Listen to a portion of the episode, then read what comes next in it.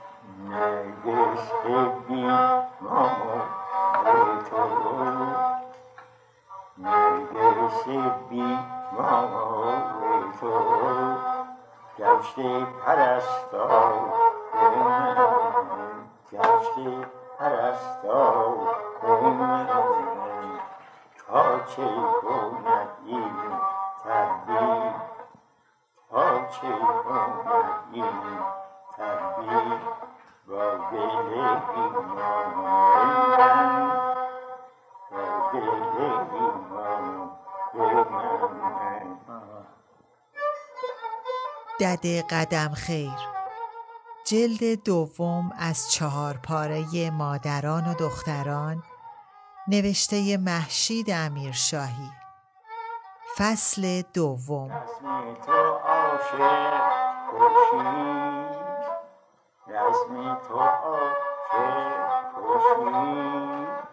شیوه من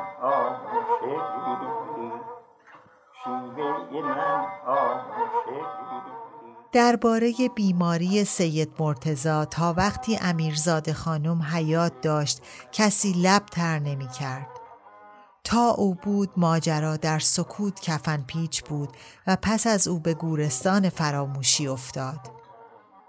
آنکه کم و بیش از جزئیات امر با خبر بود قدم خیر بود. روزهایی که پزشک روس برای معاینه ماه تلعت می آمد دده هر هفت خانه تو در تو را قرق می کرد و به احدی اجازه رفت و آمد و بگو مگو نمی‌داد.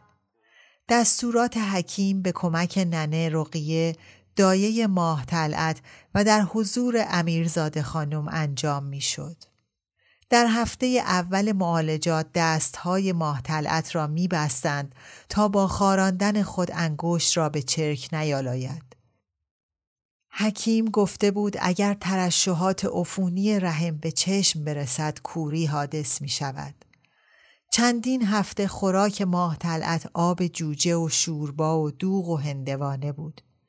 در نهایت چرک خشک شد و عفونت برطرف گردید ولی رحم و مسانه آسیبی دید که آب سنی را ناممکن ساخت. مداوای ماه تلعت مدتها به درازا کشید. میل زدن و شستشوی مسانه با محلول پرمنگنات به وسیله آب دزدک و خوردن غذاهای رقیق و دیگر مواد مدر. محب علی خان در آن زمان برای رسیدگی به املاک در تارم به سر می برد و داماد در پایتخت بود. معید الاسلام سالها بود که خاطره بیماری دوران جوانی را هم از خاطر زدوده بود. خطایی بود که به آسای جهالت مرتکب شده بود. در زمانی که سید مرتزای 24 ساله یک لاغبا بود و به خواب و خیال هم نمی‌دید که روزی داماد این خاندان شود یا سر از مجلس شورا درآورد یا به تولیت مسجد سپه سالار برسد. به روزگار جوانی چنان که افتد و دانی شکری خورده بود. دیگر جا نداشت که تا آخر عمر قصاص پس بدهد. فقط هرگاه پسران ریز و درشت برادرش را می‌دید پشیمانی نیشی به جگرش می‌زد. اگر به موقع به فکر مداوا افتاده بود شاید ماه تلعت به اورام رحم مبتلا نمی‌شد. ولی انتخاب سید مرتزا به دامادی بی مقدمه و غیر منتظره پیش آمد و او از وحشت اینکه خبر بیماری به محب علی خان و امیرزاده خانم برسد و عروسی با ماه طلعت سر نگیرد مرض را با خود به هجله عروس برد. پزشک معالج دکتر بید پس از معاینه ماه طلعت سید مرتزا را معاینه کرد تا مطمئن شود که مرض آتشک نیست. قدرت گردن و بیخ ران را دست زد بر آلت تناسلی به دنبال آن داغدانه سرخ و بر لب و زبان و حلق پی لکه های شیری رنگ گشت. هیچ کدام از این آثار در سید مرتزا نبود شکر اما چرک سوزنک چون لوله آفتابه از او جاری بود و مجرای بل را کم و بیش مسدود کرده بود. سید مرتزا برای مداوا راهی تهران شد تا هم چشم در چشم پدرزن و مادرزن نباشد و هم بیماریش را از اهل خانه پنهان کرده باشد. دده در دل و از لای دندان می گفت برد که بر نگردد و از چند و چون مداوای او بیخبر بود. سید مرتزا از طریق نصرت پا انداز خانه کلیمی ها نشانی قلمدانسازی را در تهران به دست آورد به اسم آمیرزا تباشیری که دکانی در خیابان جبه خانه داشت مقابل در سبز میدان. پشت دیوار چینه‌ای انبار ارگ بعد از قهوه خانه قنبر جنب دکه اوستا رمضان سلمانی نرسیده به سردر نقارخانه و دروازه توب مرواری که تبابت هم می کرد. میرزا تباشیری جلوی دکانش پشت میز کوتاهی بر تشکچهی نشسته بود و قبایی بر تن و عبایی بر دوش و امامه بزرگی بر سر داشت که با ملیله و ابریشم شکری بر آن نقش و نگار دوخته بودند. دیوار انتهای دکان قفسه های بیدری بود که بر طبقه های فوقانی مقوا و سریشم و رنگ و قلمو و اسباب قلمدان سازی و بر طبقات تحتانی قرع و انبیق و هاون و شیشه روغن اغرب و کیسه اناب و انواع ادویه چیده بودند. جمعیت دو پشته در مقابل آمیرزا جمع بود و بیرون دکه هم صف در همی از مراجعین تشکیل شده بود. آمیرزا طبیب بیماری های ایام بود. زخم قمه و چاقو، سوختگی و آفتاب زدگی، داغ آبله و کبودی کوفتگی استخوان که برای هر کدام مرهمی می‌داد. برای ضعف کمر و قوت مغز و رشد مو هم مومیایی ها و روغن هایی داشت و برای سوزاک و سیفلیس هم نسخه میپیچید. محازا مراجعین فقط مبتلایان به این امراض نبودند. لغوهی و مسروع و کمخون و دم موت هم به امید معجزه‌ای به درگاهش می آمدند.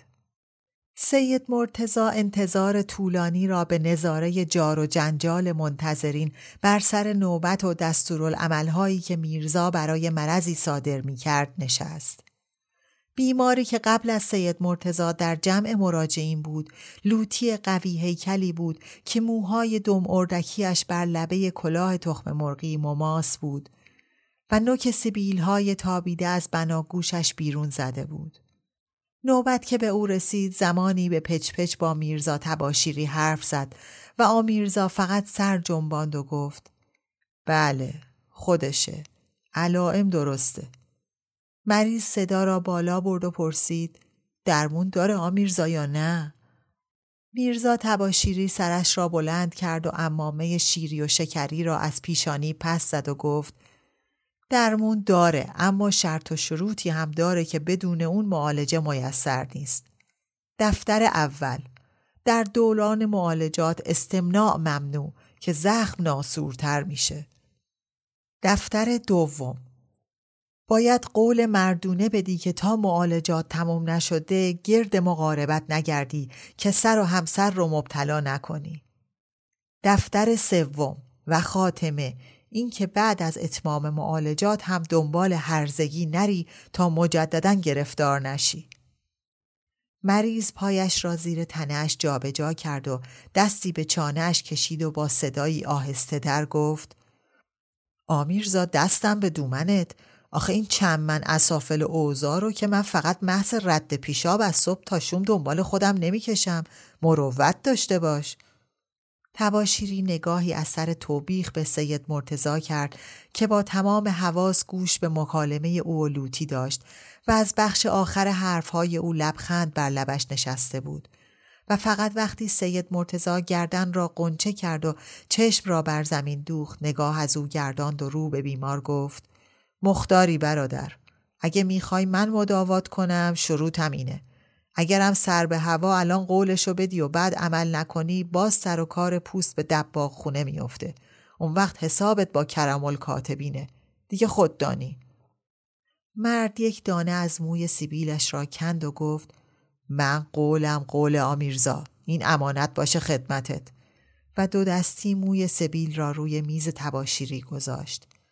آمیرزا از جا بلند شد و از قفسه های پشت سر یک قوطی مرهم سفید به مرد داد و گفت از این مومیایی روی زخم آلت میمالی تا به کلی رفشه و بعد پرسید اهل چپقی یا قلیون؟ مرد نفسی پرصدا از سینه بیرون داد و گفت هر کدوم باشه می‌کشیم. از دست روزگارم می‌کشیم. آمیرزا گفت یه قلیون یا یه چپق چاق می‌کنی. از این جیوه خشک که توی این قوطی برات حاضر کردم قاطی توتون یا تنباکو می‌کنی. اما حواست باشه که قبل از دود کردن چشم و گوشتو با پارچه زخیم خوب ببندی که هیچ منفذی توش وا نباشه. اگه بخار جیوه بهت بخوره چشم و چار برات نمی‌ذاره. گوشت با منه؟ و بعد از آنکه چند بار نحوه استعمال مرهم سفید و چپق جیوه را توضیح داد مزدش را گرفت و به سراغ سید مرتزا آمد. غلط نکنم مرض آشیخم از مقوله مرض اون میرزا قشمشمه. سید مرتزا سرش را پایین انداخت و گفت مال حقیر سوزنکه. آمیرزا گفت شروط همونه که شنیدی سید.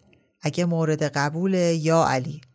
سید مرتزا با عجله گفت آمنا و صدقنا آمیرزا شروع به نوشتن نسخه کرد الف سمق عربی و ریوند چینی و گل ارمنی و دانه بادرنگ و تخم خرفه را مخلوط کرده بکوبند روزی دو تا پنج مسخال در شربت ریواز ریخته میل کنند. ب. شوره قلمی در دوغ بینمک ریخته میل کنند. جیم. روزی سه قاشق چایخوری گرد در آب حل نموده میل کنند. و از جا برخواست و از شیشه گرد نرم کوبیده ای را پیمانه کرد و در کاغذی پیچید و با نسخه به دست سید مرتزا داد و گفت این گرد از جمله اسرار تبابت منه توی هیچ عطاری هم گیر نمیاد مطابق نسخه روزی سه قاشق چایخوری، شوره قلمی و دوغ هرچه بیشتر برای ازدیاد بل و نظافت مجرا. معجون اول هم اگر حاد مرض روزی پنج مسخال وگرنه روزی سه مسخال. برو به سلامت. و متوجه مریض بعدی شد. سید مرتزا از آن روز دیگر دست از پا خطا نکرده بود. هرچه در زمان بیزنی سر و گوشش جنبیده بود دیگر بس بود. مگر دیوانه بود که لگت به بخت خود بزند. منتخب شدنش به عنوان داماد محب خان و امیرزاده خانم نشانه نیکختریش بود و تازه به دیدن ماه طلعت به پای بلندی اقبالش پی برده بود.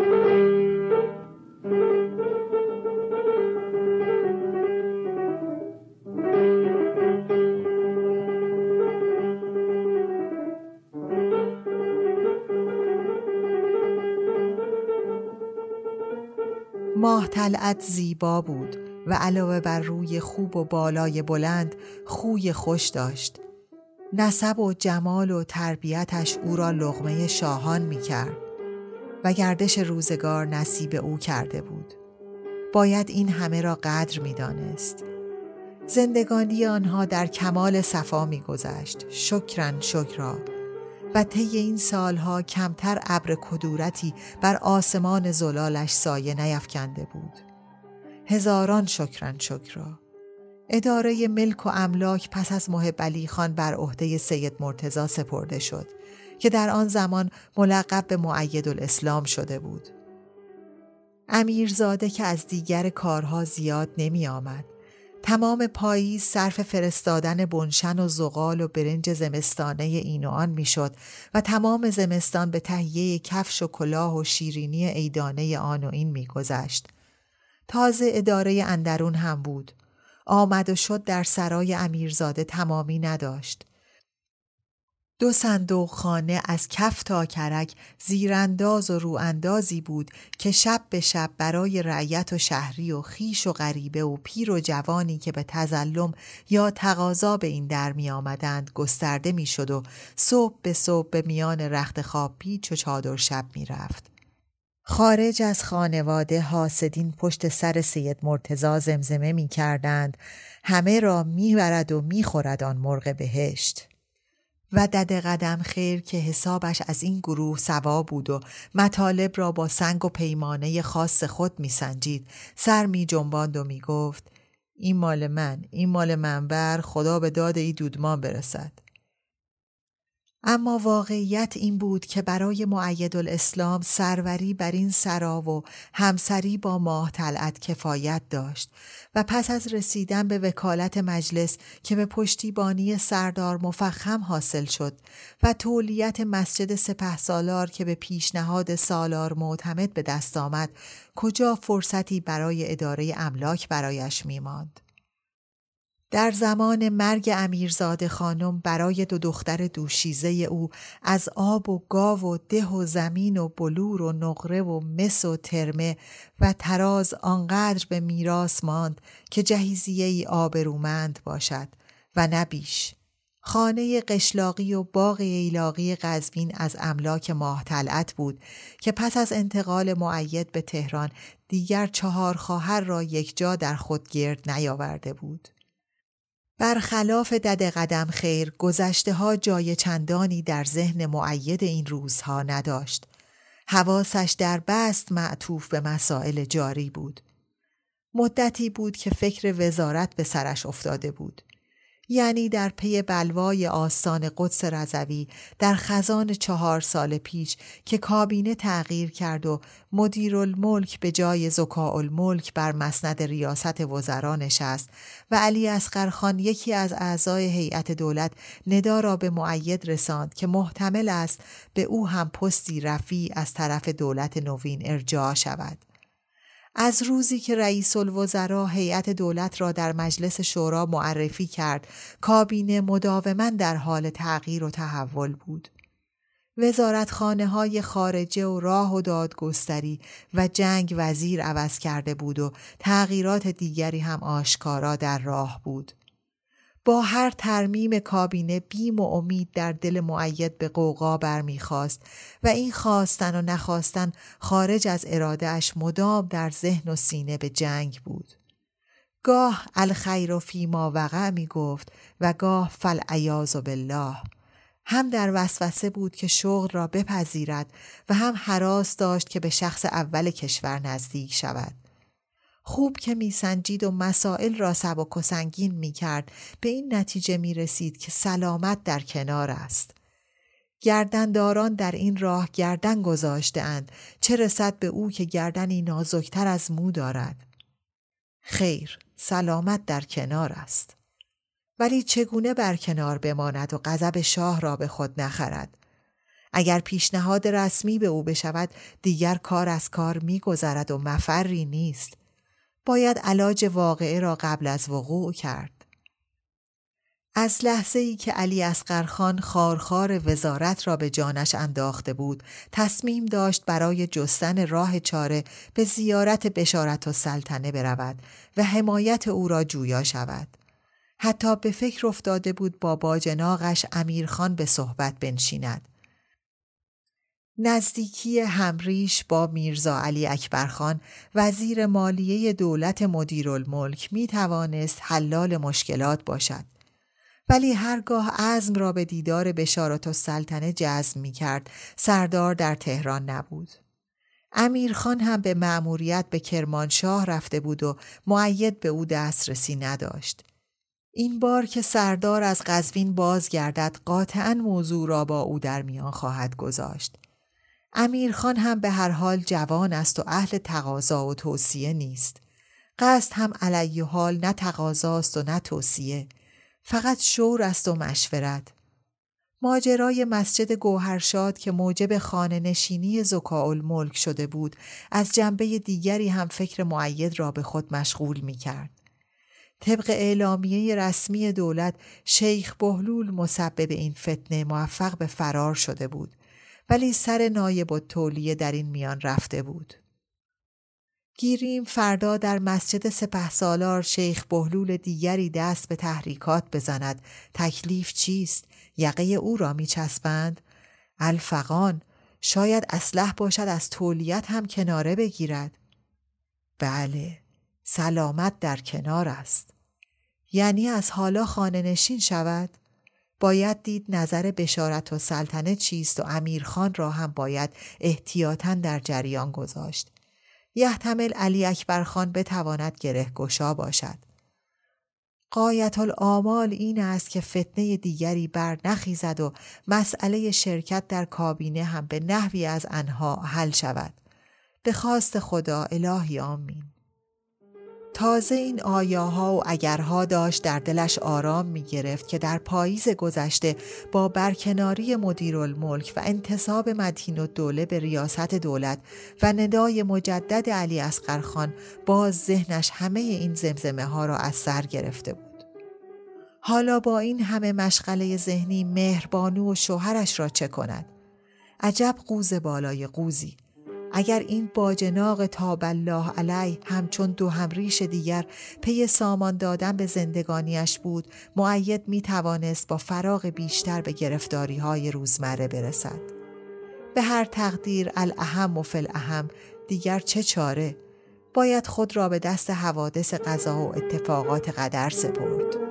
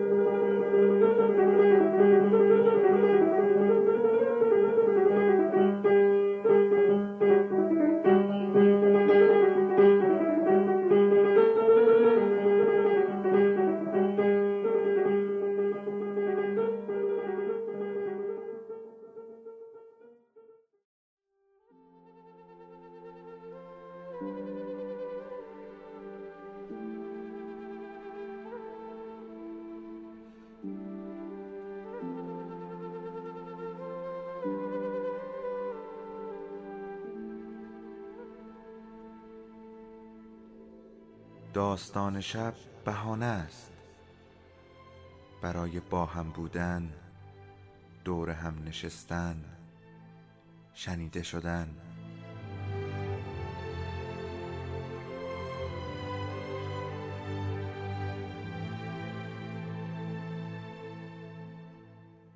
صدای افسانه ها رو میشنویم